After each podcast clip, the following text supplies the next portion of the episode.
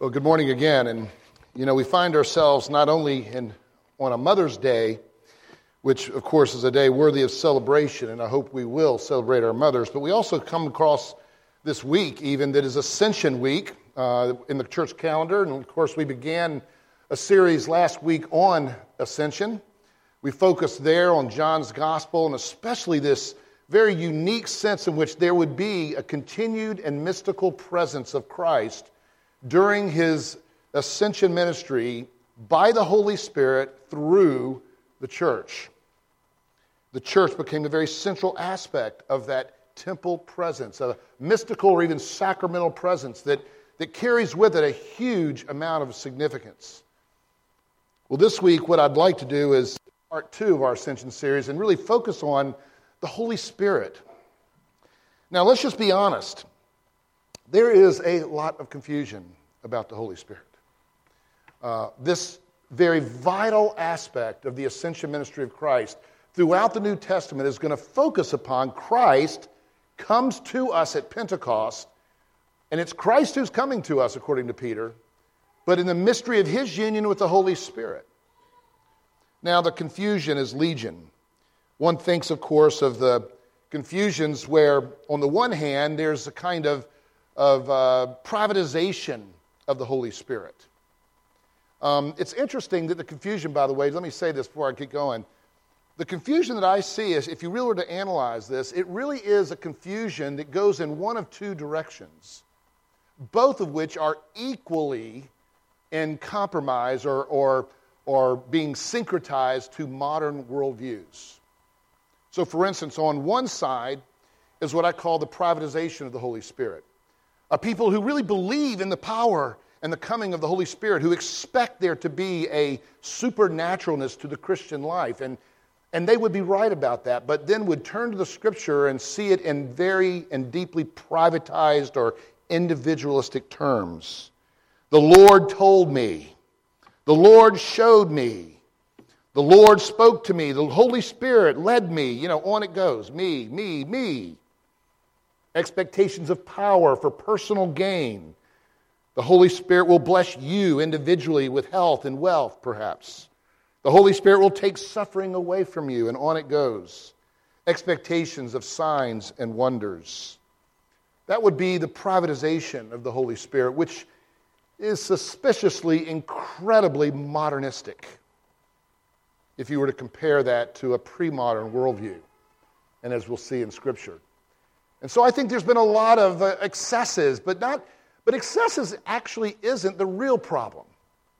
It's the way in which that position has so reduced the Holy Spirit as if to be a private temple of God.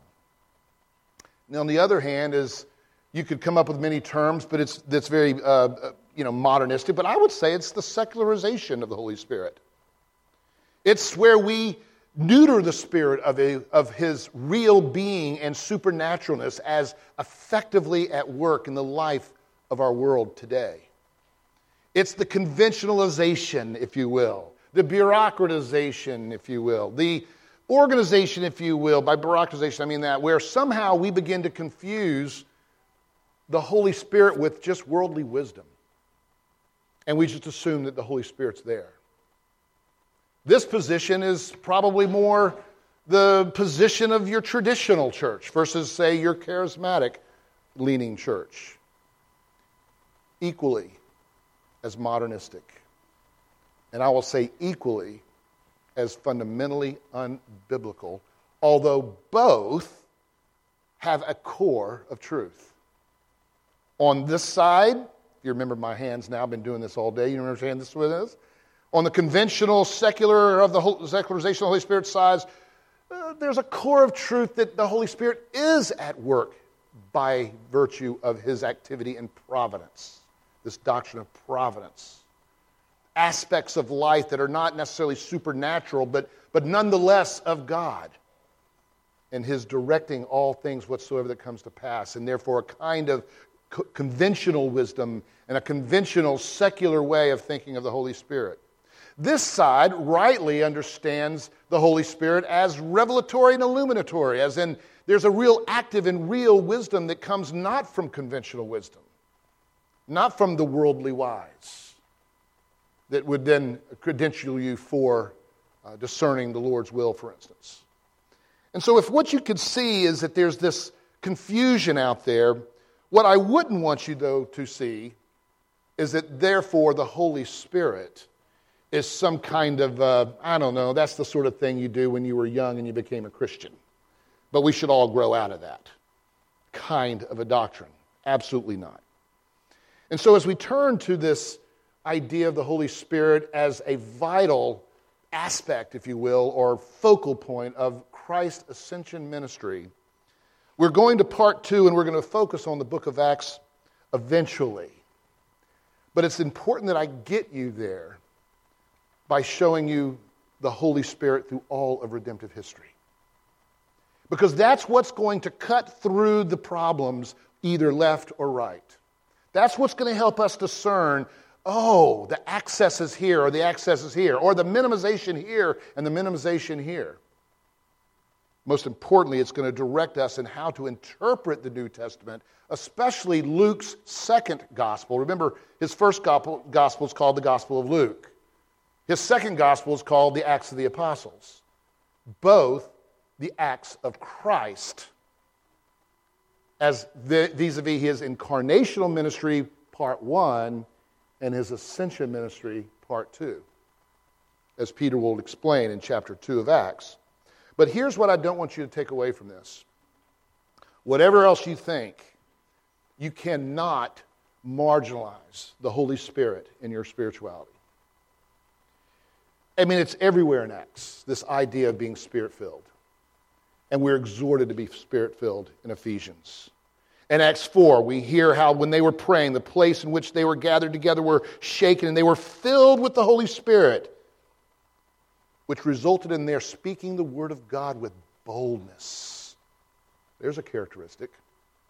Acts 9, we hear how Ananias departed and entered the house, and laying his hands on him, he said, Brother Saul, the Lord Jesus, who appeared to you on the road by which you came, has sent me so that you may regain your sight. And he was filled with the Holy Spirit expecting real and powerful presence affecting history. And it did, of course, for Paul. We see in Acts 13, and the disciples, we're told, were filled with the joy of the Holy Spirit. There is something about the perspective, the attitude, the expectations that come with this age of the ascension ministry coupled with what Jesus promised in John with the greater things. Oh, it would be a grave mistake to think of this age between his resurrection and his coming again as the parenthesis era or the just hunker down era, hold your breath era, fortress yourself era, wait era. Absolutely not. If you read the book of Acts and then you go into the epistles as it explains that, there's nothing except a bold expectation of greater things to come when we think about the future. The future that has already begun now. And so in Ephesians 5 18, perhaps reminding us of this scene in Acts 2, if you're familiar, where, where the people were filled with the Spirit and those who were secular thought that they were drunk with wine. It's interesting that Paul picks up, maybe with having been told about that, says, Do not get drunk with wine. In other words, that's not real Christianity. Conventional, secular, i.e., the kind that relies on things that we can control. See, I think there's much more to this don't get drunk with wine than a little moralistic platitude. I mean, this is about how do you feel good? Do we rely on conventional wisdom and means? Or is there something deeper and more eternal? He says, Do not get drunk with wine, but be filled with the Spirit. Are you experiencing the Spirit filled life? And right there, you're off to the races, left or right. Hold your horses. Let's go to the scripture. Would you pray with me? So, Father, we pray that you would come now in the power and the wisdom of the Holy Spirit, which is just to say, Come, Lord Jesus. Meet with your people. Dare us, challenge us, prod us, provoke us. Give us the place in our hearts to be open to this message. We pray in Christ's name. Amen. It begins, yes, it does begin. The Holy Spirit begins with Genesis. The earth was filled and was out, without form, and it was void. These words in redemptive history are, are always associated not just with a philosophical or cosmological description that we often would assign to it.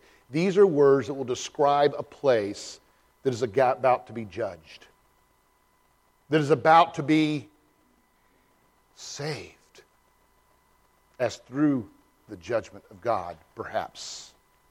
That's crucial.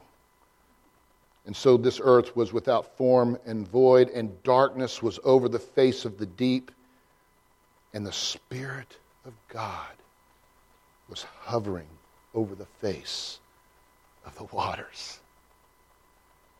That's the second verse of our Bible. A history begins.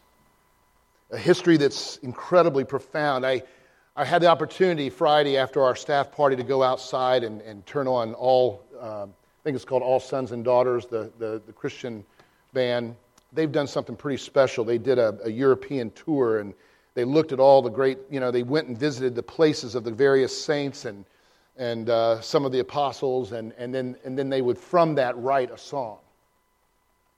And one of the songs that they wrote that's on that album, I encourage you to go home, and it's the kind of thing you just need to, to be alone, maybe. Uh, it's not the kind of, it's not a background music, but just to sit around and listen to the way it's introduced. They do a really wonderful introduction there. But here's how the song goes On light appeared, oh, light appeared from nothing. Oh, light appeared from nothing, with the Spirit brooding over the water. Heaven meets earth. Somebody did some good exegesis for him because that is exactly the word here hovering. It's brooding, it's, it's like a great eagle hovering over something like that. And they did some really amazing exegesis because it takes a pretty good biblical theologian to have worked through the book of Genesis to understand that what's being described here is the Shekinah glory of the temple come from heaven to earth. That what we read about is not these ridiculous modern science driven questions of Genesis questions that were unheard of and unthinkable in this book. But that something was happening here, just absolutely cataclysmic. That there is a reality, a heavenly reality, a heavenly paradigm and pattern and temple and presence that was now coming down to earth, which would begin the great prayer that we talked about last week you know, a prayer that God would come and that he would build his kingdom where on earth as it is in heaven. That is a prayer that is consistent through the Old and New Testament. I don't know where they got their theology and exegesis, but good for them. They understood rightly what the first lines of a song about creation should say. And from there, of course, came the morning from night, then came the morning. There was sky in the middle of the water. Heaven meets earth. The sun revealed your beauty. The sun revealed your beauty. Every mountain bowing down before you. Heaven meets earth. And creation sings your glory and praise. We now have a temple. He then begins to sing that classic hymn Holy, Holy, Holy. Lord God Almighty. I can't emphasize the power of this passage that we have neutered and all armor. Tiny baby controversies. But that's how we begin the creation of the cosmos as accomplished by the Spirit of God hovering over the face of the waters.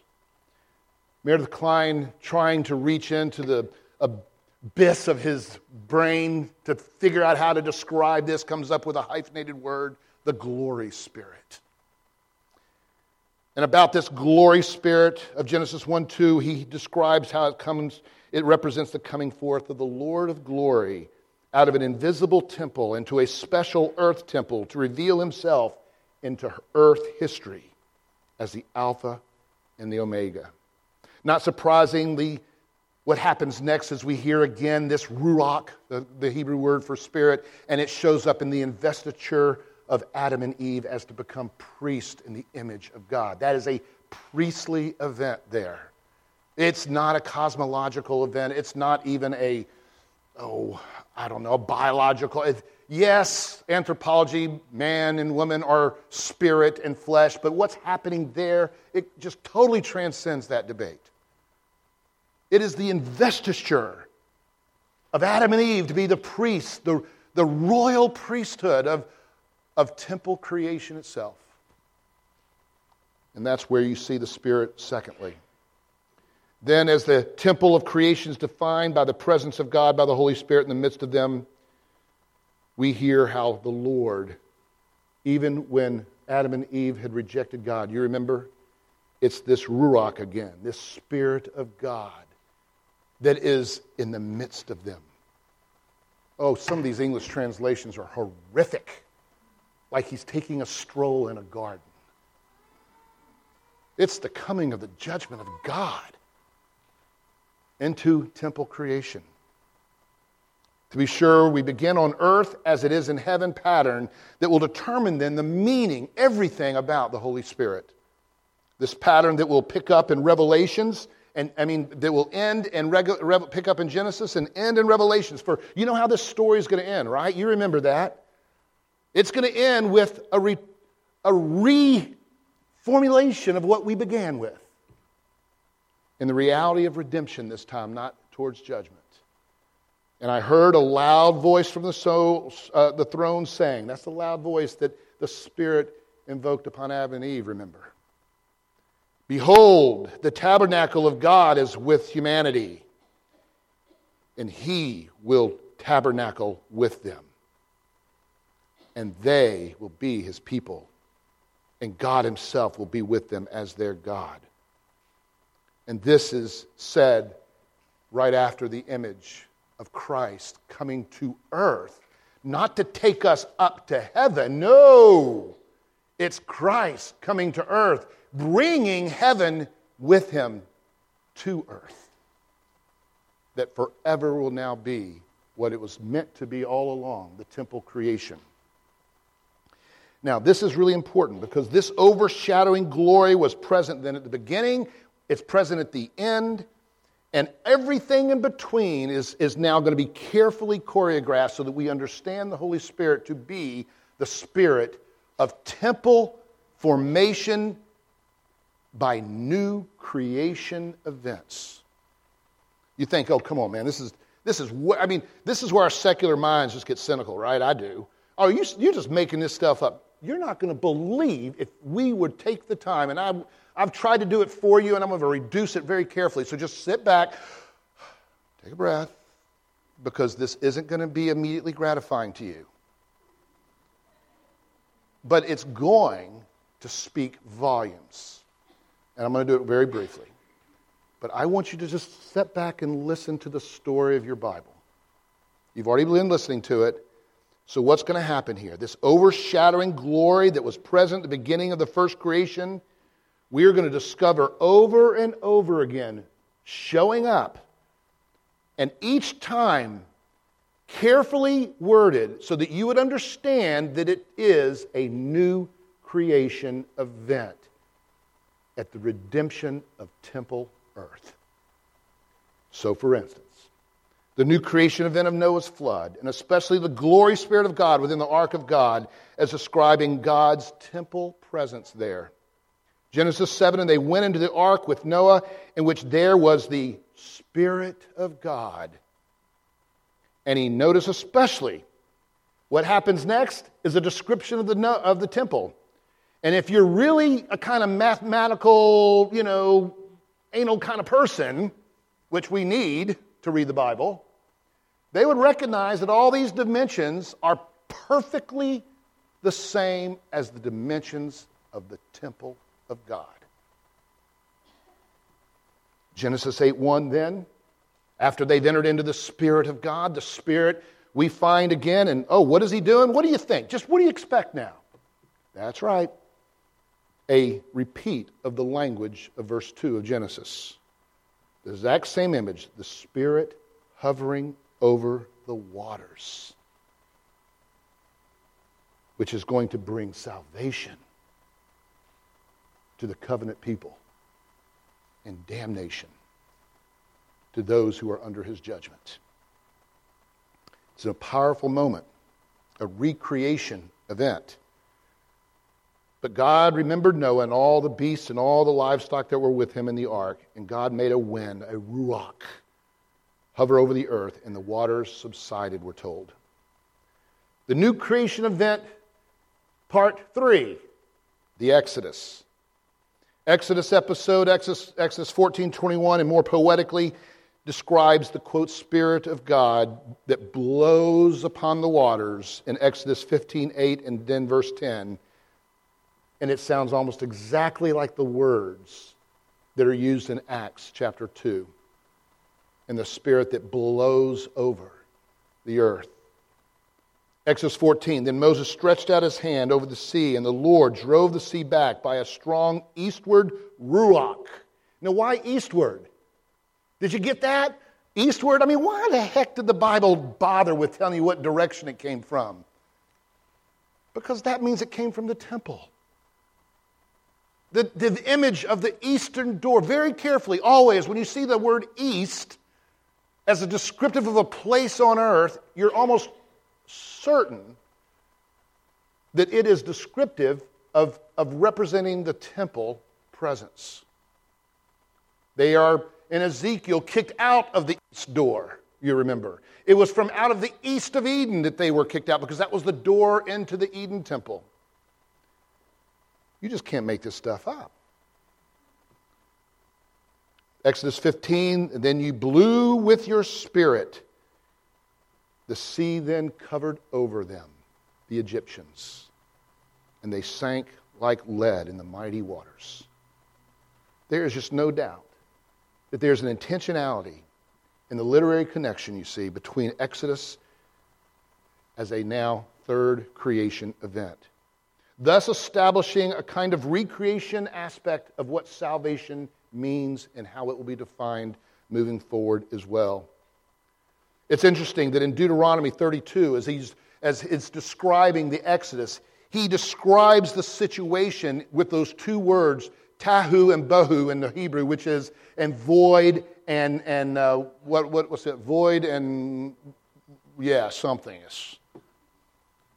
But the same two words are descriptive of the situation that invoked God's presence into salvation, like a into a he called it a howling wilderness how it is that God then encircled him and he instructed him and he kept him at the apple of his eye as an, ap- as an eagle stirs up its nest, hovering over its young, spreading out its wings, taking them up, carrying them up into his rings. This word hover that is used in Deuteronomy to describe the activity of God, of course, is that word that described the Holy Spirit. It's at Sinai, at Noah's flood, at creation.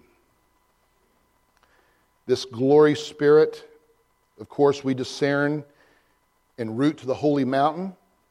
In Exodus 13, it was a pillar of cloud by day and a pillar of fire by night that was associated with the hovering of the Holy Spirit, where great salvific events were to happen. It's invoked again, of course, as they go through the wilderness with the what? How was it associated? With the tabernacle. It wasn't a hovering spirit over an individual man. It's not this privatized spirit. It's always the Spirit associated with the temple of God. Is summarized in 4034 Then the cloud covered the tabernacle of meeting, and the glory of the Lord filled the tabernacle. You heard Isaiah 53, 63 describing creation, didn't you? And these great epical moments in Moses' day. How it's described that where is he who put in the midst of them the Holy Spirit?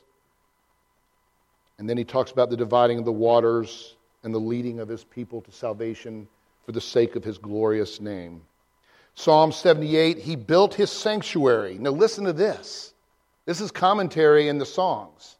He built his sanctuary like the high heavens, like the earth, which he has founded forever. His sanctuary on earth.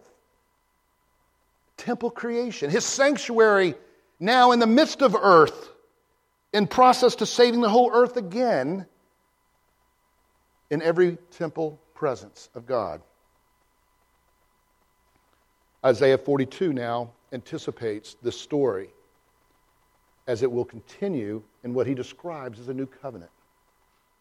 I've put my spirit upon him. Who? He's talking about Jesus.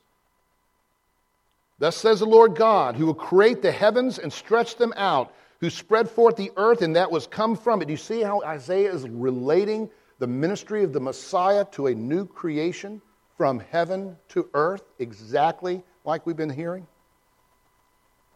Oh man, this is where I want to slow down even more, but I think I'm going to exasperate you, so I'm going to have to stop there. Are you convinced, though? Can you just say you're convinced now that the Holy Spirit, number one, was in the Old Testament? Hope you know that.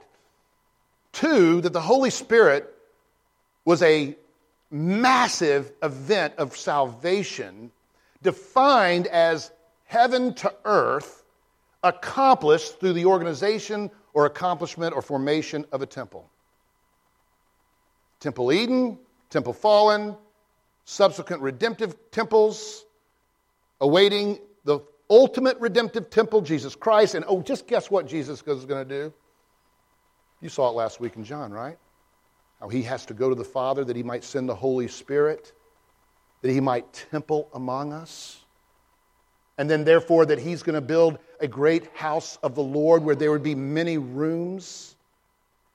A house of the Lord that would go through all the nations, where he promised in Matthew, and lo, I am with you until the end of the earth. And how did he describe that, that incredible kingdom of God in, in, in, in uh, Matthew? I'm getting ahead, but I just got to roll with this. Matthew 16, binding on earth what is bound in heaven, loosing on earth what is loosed in heaven. This, my church, against which not even the gates of hell can prevail. People, do you believe that about the church? What if you believe that, really? What if you believe that? That the Holy Spirit is given unto the church. This advocate that would be Christ, the witness of Christ, the presence of witness to Christ in, with, and through the house of many rooms, rooms that are of every nation, every culture. It's just incredible. It's just incredible. And this is the greater works that he speaks of. Just as the Father has sent me, he gave us the commission last week, remember? So I am sending you. The just as so clause begs, well, how did you send Christ? He sent him as a temple the Word becomes flesh and templed among us. Throughout the Gospel of John, you remember that, that John focuses everything on the templeness of Jesus. All of his I am statements are spoken in temple ceremonies. He speaks of three days. This, the temple will be destroyed, but in three days it will be raised up again in John 3.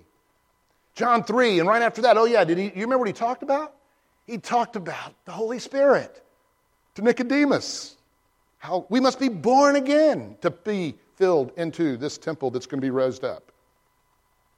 It's an amazing association here that these little iso Jesuses from modernity, left or right, have seemingly missed. And so here we have at the end of John this incredible temple worship service. Temple benediction, peace be with you. Temple commission, as the Father sent me, so I send you. Temple power, and when he had said this, he breathed on them. That sound familiar? a reatoming the church, a re priestliness of the church. This is where I'd go if I were talking about the priesthood of all believers. And by the way, it's not you, an individual priest, it's the corporate priesthood, the royal priesthood that Peter talks about, that is the corporate church together, organically one in the mystery of our communion by the Spirit with one another. That's what he's talking about in John 17. Make them one as I am one with you, you and me, and all that kind of stuff. And then there's this temple absolution. If you forgive the sins of any, they are forgiven them. If you withhold forgiveness from any, it is withhold him. There, you know, the Pharisees got all peeved. I was going to say something. Peeved with Christ because, you know, he had the audacity not to raise somebody from the dead. No, that, that's, that's Mickey Mouse compared to what Jesus did. He had the audacity to forgive sins. He had the audacity to be God and forgive sins. Here it's given to the church. If you forgive the sins of any, they are forgiven them. If you withhold forgiveness from any, it is withheld them. There's a mystery. We recognize now in this now, now and not yet age, the church is fallible. It's not perfect, but its ontological character, excuse me with that word, its nature is to be the presence of Christ forgiving sins. That's the power given to this church. Only we would believe it. You know, Calvin was really going into this, and um, he, like many Orthodox theologians, wanted to be very careful about how this presence that's in with and through the church is described. He wanted to be careful to distinguish our union with Christ by the Holy Spirit not as a forensic union, which means the kind of union that, that justifies us, that being reserved to our having faith by grace, but faith alone in the finished, accomplished, incarnational work of Jesus Christ 2,000 years ago on the cross, vindicated by the Holy by, by resurrection. That's how we are justified, which is how we're forgiven, right? We declared as a church. But, but the power that enables us to believe we call effectual calling. The power that enables us to be sanctified and glorified and to persevere. Oh, that's a power that Calvin wants to identify then with the way in which we are united to Christ's flesh in heaven. He, he sees this resurrected Christ who then ascends into heaven is now glorified in heaven as a glorified flesh. The body is still with Christ now. In the mystical sense of that, okay? Just don't go there right now. But in this bodily presence of Christ in heaven, there is a mystical union with the body of Christ on earth, wherein Paul argues in chapter 1 of Ephesians that you and I are enlivened by the body of Christ. That we are, to this church, is given what? Christ, body, who fills all in all. There's that Shekinah glory language hovering over and into the church. The church is defined as the body of Christ, even as Christ's body is in heaven. And the way he puts it is this, and I think I might have read it last week, but just in case, I'm going to read it slowly again, because this is going to be our turning point into Acts. We acknowledge that the flesh of Christ is life giving, the flesh of Christ that is in heaven. Not only because once in it our salvation was obtained, now that's justification. But because now we are being united to Him in sacred union, it breathes life into us. You hear that word breathe? He was not a dumb theologian. He had read his Bible carefully. He's in Genesis 2 right now.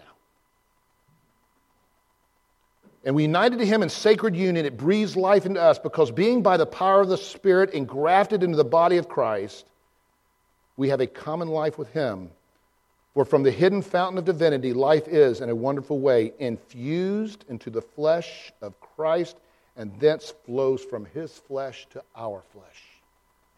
Christ is absent from us to the body, but his spirit, however, dwelling in us, he is so lifts us to himself in heaven that he transfuses the life giving vigor of his flesh into us as we grow by vital heat of the sun. I do believe I read that to you last week, but isn't that incredible? And so as we turn into Acts, we have to understand that the gift of the Spirit is nothing less than the gift of Christ Himself. United to the Holy Spirit, the Logos of creation that was the Holy Spirit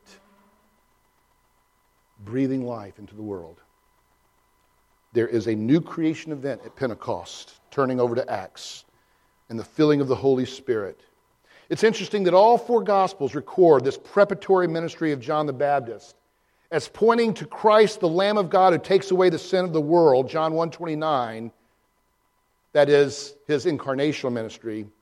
But then they climax and focus on the fact that while John sent to baptize Christ with water, which means Christ in solidarity humanity is repenting for us, as would ultimately be accomplished on the cross when he dies for our sins, that this whole thing then, the Jesus, the one who baptizes with the Holy Spirit one day, quote unquote.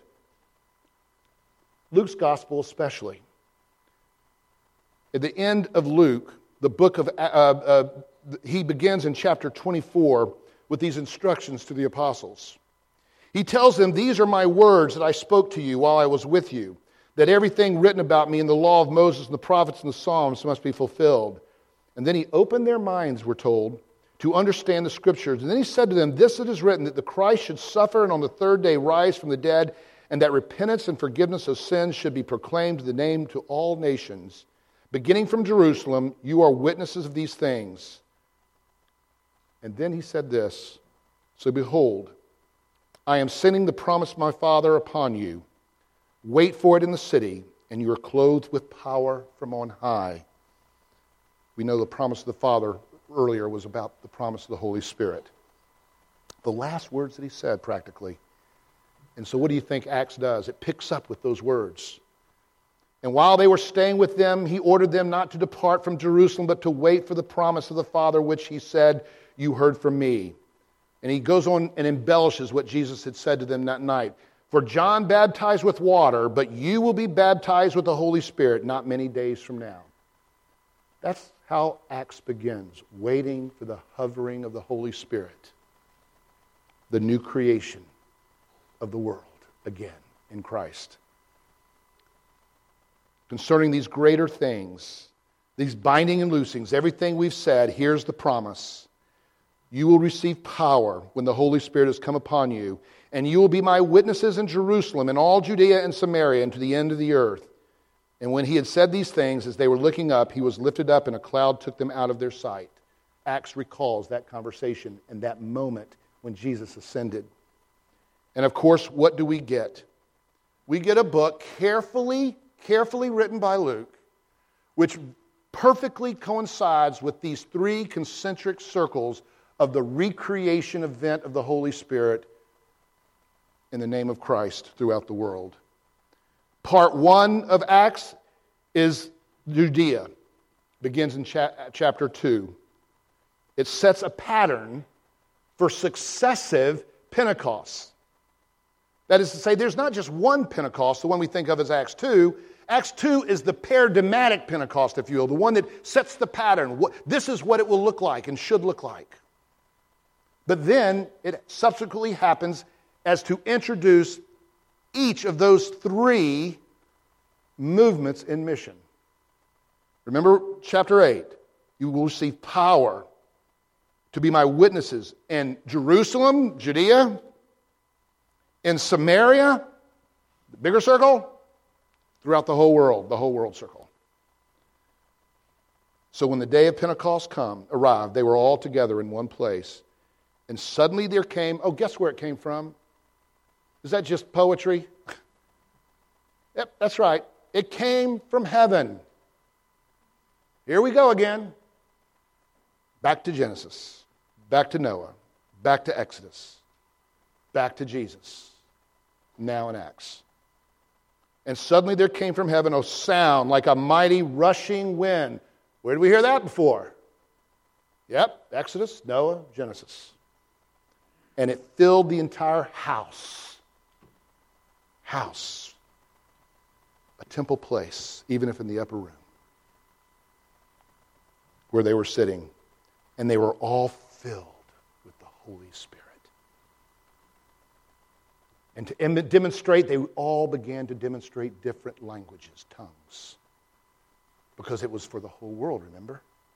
A sign. Again, from heaven to earth, a mighty wind hovering over the earth, filling a house with the glorious Spirit of God. It's all there. And so we're told that being therefore exalted at the right hand of God and having received from the Father the promise of the Holy Spirit, he has poured out this that you yourselves, you yourselves are seeing and hearing. That's how Peter describes the event. And what did we see there? The formation of a temple. It says they devoted themselves to the apostles' teaching, to the fellowship, to the breaking of bread, and to prayers. That's a temple. That's a church. Five marks right there. The locus of mission and mercy. Because what happens there is not just that they got together and huddled together. What? The whole, all the nations were there with them. It was the locus of mission, not the source. It was the presence of God unto salvation, not just a training seminary.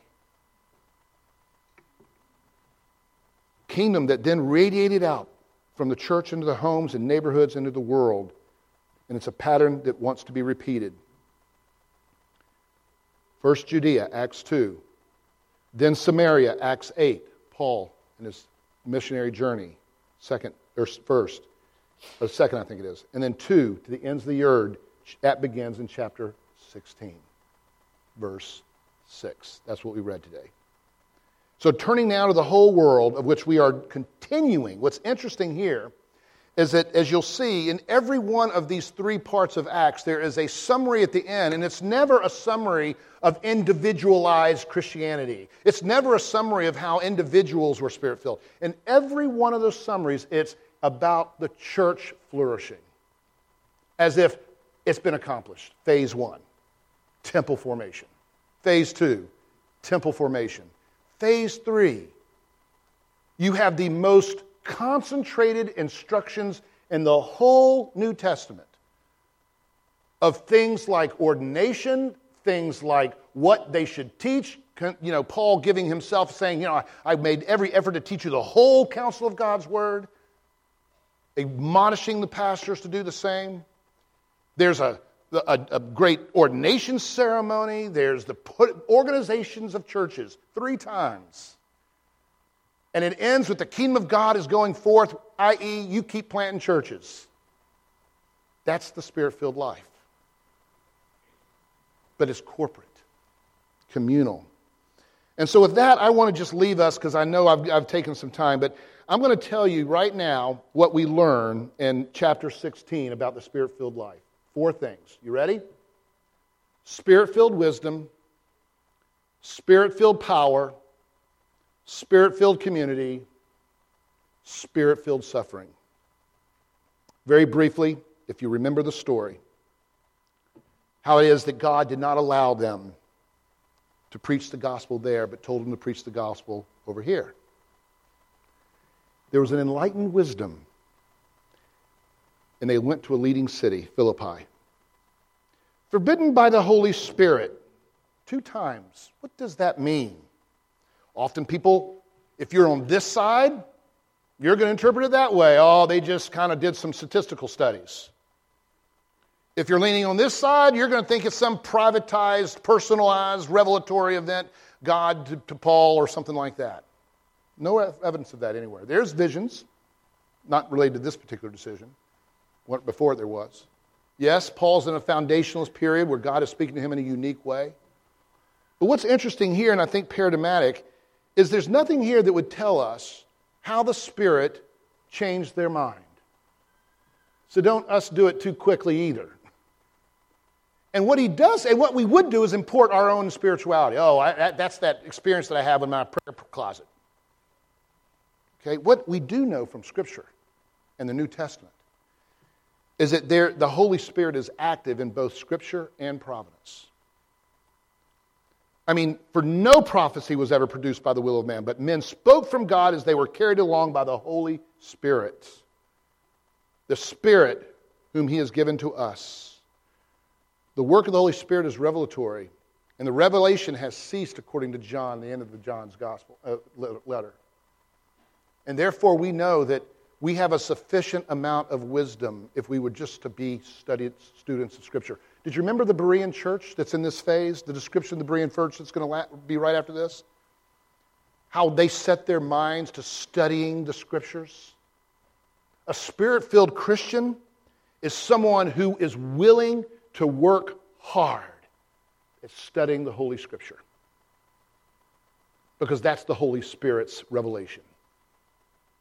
But also, the Christian is someone who's willing to acknowledge that all things whatsoever that happen in my life are directed by God, by the Holy Spirit. The Holy Spirit is present in every car accident, and every suffering, and every celebration, and every victory. Everything that happens to you is the Holy Spirit's ordained work. Which means, this is the key, now I'm about to put these two together. You want to be a spirit filled Christian? You make it your ambition to bring the word to God to bear upon every single minutia situation in your life in a manner that you can discern what is a faithful response to it. Let me say it again. A spirit filled Christian is someone who hungers and thirsts and reads the scripture, who are the words of the Holy Spirit to you, to his church, and who is diligent at connecting the dots between that scripture and the whole worldview and wisdom of that scripture to every event of your life is to discern from the values of scripture what is a faithful response to that event. Assuming that the event, if it's in your life and if you're a Christian, is for your salvation. You want power? Start treating every event like that. You want wisdom? Start treating every event like that. Bringing the scriptures to bear. Man, if you don't think the scripture is relevant to what you're going to do tomorrow morning when you go to work, you got something coming.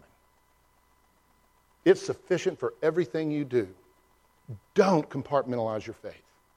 Big time mistake of heresy number one of the Holy Spirit. Left, I'll call it. Praise God for those on the right who at least think the Holy Spirit's relevant to every event in their life, but don't individualize it. Don't treat it like some special revelation now that's beyond, uh, beyond the scripture. Go to the scripture. This person's saying, I'm just going to treat providence like, you know, let's just, let's just be conventional in my wisdom with providence to make decisions. This person, and believe that God's somehow, no, you need the scripture every time. This person is going to ex- trust emotions and passions and feelings and experiences, and they need the scripture every time. That's the point I'm making, part one. Number two, verses 13, 16, and 23, we see the Holy Spirit or the Spirit filled uh, power.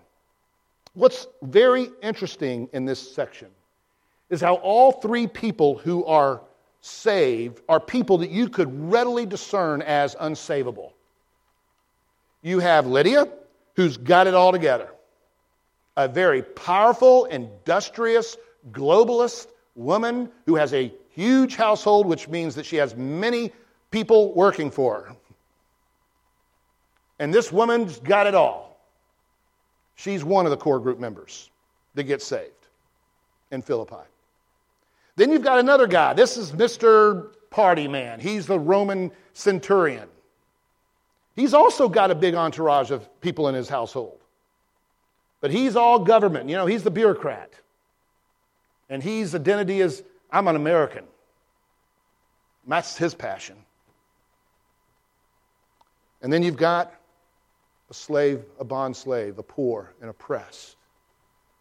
Someone not only physically and socially and culturally oppressed, but someone who is, we're told, demon possessed.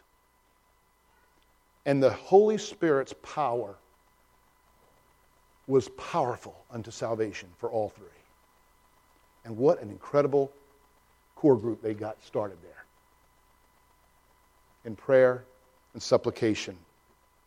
You see, and not only that, we see great and miraculous events, don't we? We see a salvation wherein even Paul and his great, you know, release from prison was not something that he it's very carefully crafted so that it's not according to conventional wisdom that Paul gets it. Did you notice that? We're going to turn that in a minute. But how Paul gets it is by rejecting the conventional wisdom of claiming his rights. I have rights as a citizen of Rome to a trial. You can't imprison me until I get one. That was the law of the land. They had broken it. In fact, the, the governor comes crawling back, the magistrate comes crawling. Oh man, I'm in big trouble. Come on, get out of here. Uh, I'm not leaving. I'm not going to leave. I got work to do in this prison. Keep me in, in, enslaved. Ah, God wants me out of here, he'll get me out of here. And boy, did he do it. And he did it with great signs and wonders, to be sure, in order that the gospel might be proclaimed to the whole centurion guard there and that family and everybody. Do you believe in the power of God, really? I mean, your neighbor is absolutely freaking no match for the Holy Spirit. If you believe that, get some boldness.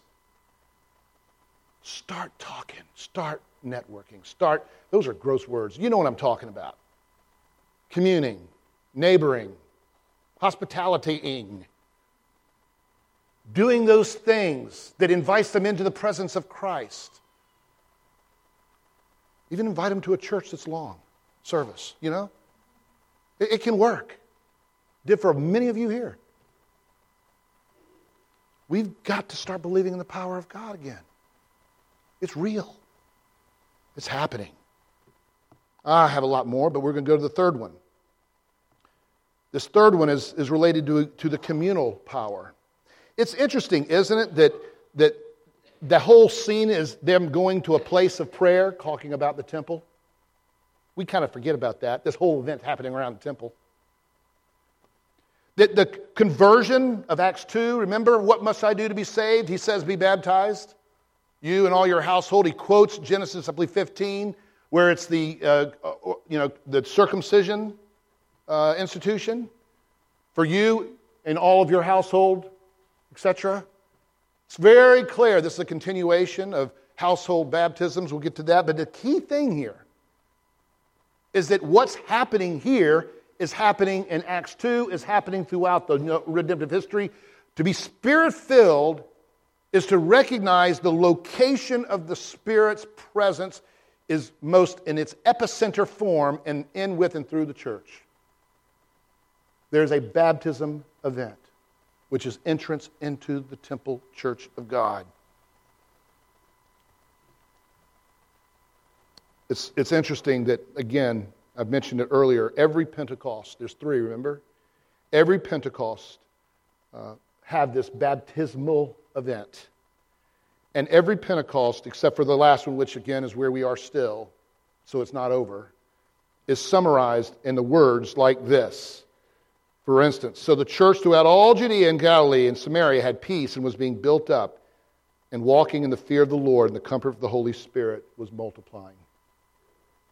That's how the works of the Holy Spirit gets, that gets, gets summarized. That's when you know the Holy Spirit is happening and its fullness in the Spirit. You see it over and over again. You see instructions, like I said, of appointing elders for them in every church with prayer and fasting that's organization, guys. We hear them gathering the church together. A door of faith, this church, a door, described, a door of faith to the nations, in quote. Acts 14 27. And again in chapter 16 5, we heard it today. And the churches were strengthened in the faith and they increased in numbers daily. Do you think that was accidental? Now that you've heard Acts very carefully choreographed to coincide with redemptive history? No the Shekinah glory, the filling of the Holy Spirit in the temple presence of God. Third, it's the spirit filled warfare or suffering. This is maybe one that I need to slow down in, but I can't. But one of the evidences and signs, you see it everywhere, of the Holy Spirit is a people who are willing to make decisions not by counting the cost, if you mean by that, considering the degree to which it will cause you to suffer. I said that in a long way. Let me try to say it simpler. What you see here in this passage, if you'll notice, is how it is that Paul made decisions not based on immediate gratification. In fact, he not only didn't make decisions in order to avoid persecution, He actually at times embraced it.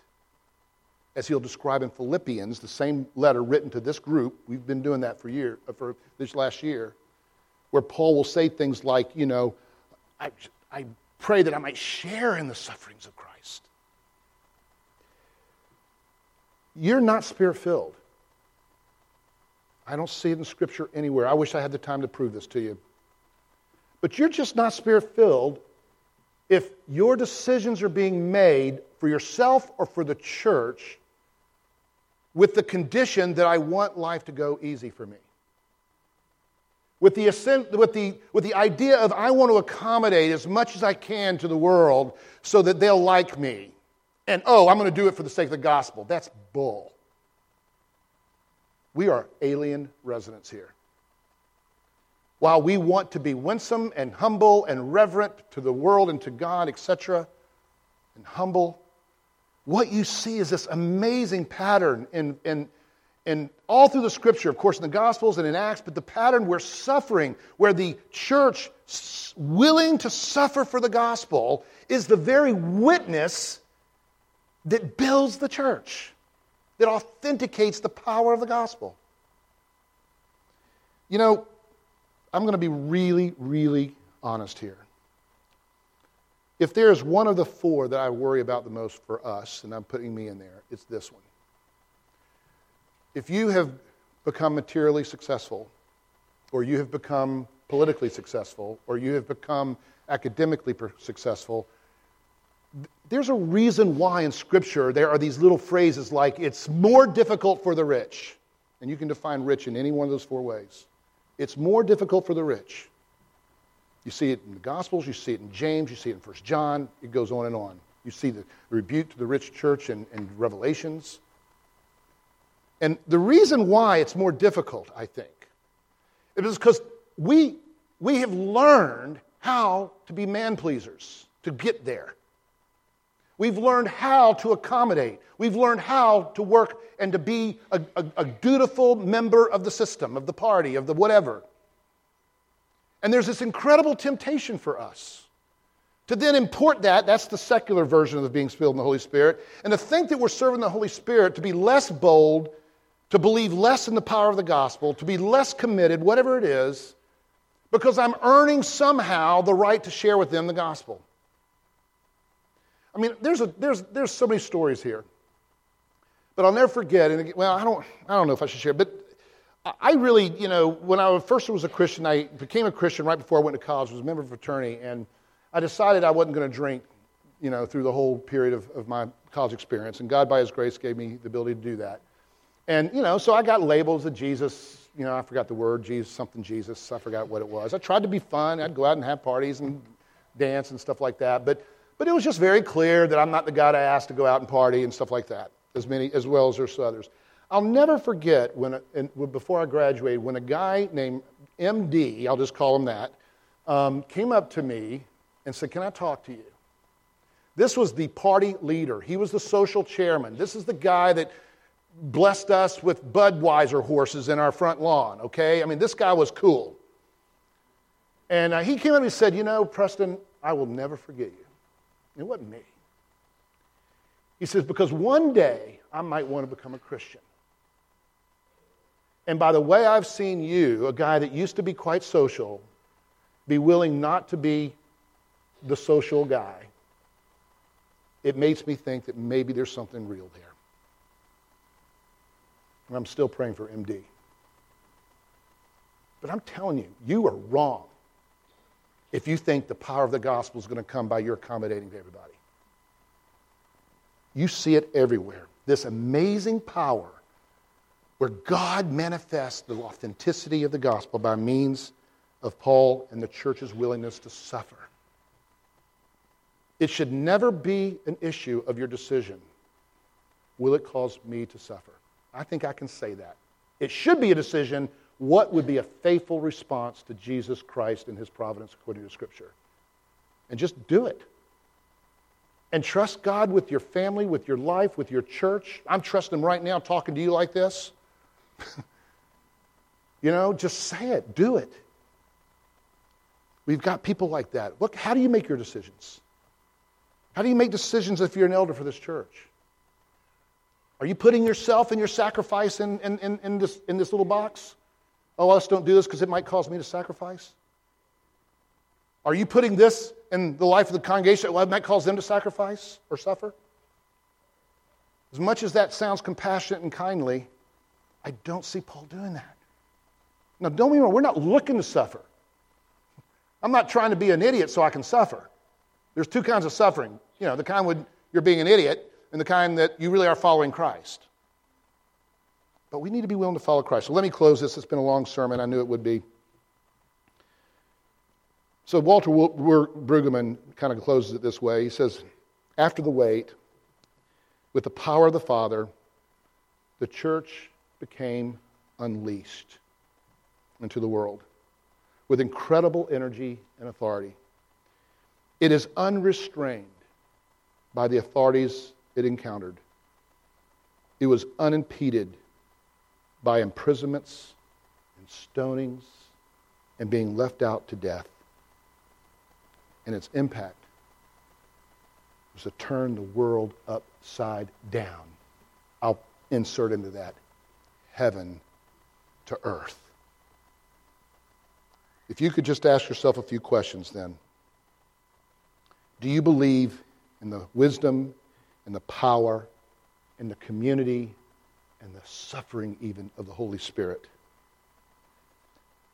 What does it mean to be spirit filled? However, it is defined, it is, doesn't include actively seeking after the wisdom of God versus worldly convention. It does include seeking after the wisdom of God versus worldly conventional wisdom by a devoted and consistent stu- study of Scripture applied to providence. And if it doesn't live life in expectation of God's power unto salvation of those even that have been judged to be, quote, unsavable and circumstances unredeemable, as then to have an emboldened witness for the gospel in our lives, it's not a spirit filled life. And if it doesn't include in a deep passion and devotion to the local, communal, sacramental, and confessional church of Jesus Christ as the very epicenter of God's Holy Spirit presence and mission, it's not to be spirit filled. And if it doesn't produce in you a willingness, even a conviction to suffer all things for the sake of the gospel of Jesus Christ as being mediated through the Spirit glory that descended upon the church, then it's not to be spirit filled. Just take it from Him who died for us. Let us pray.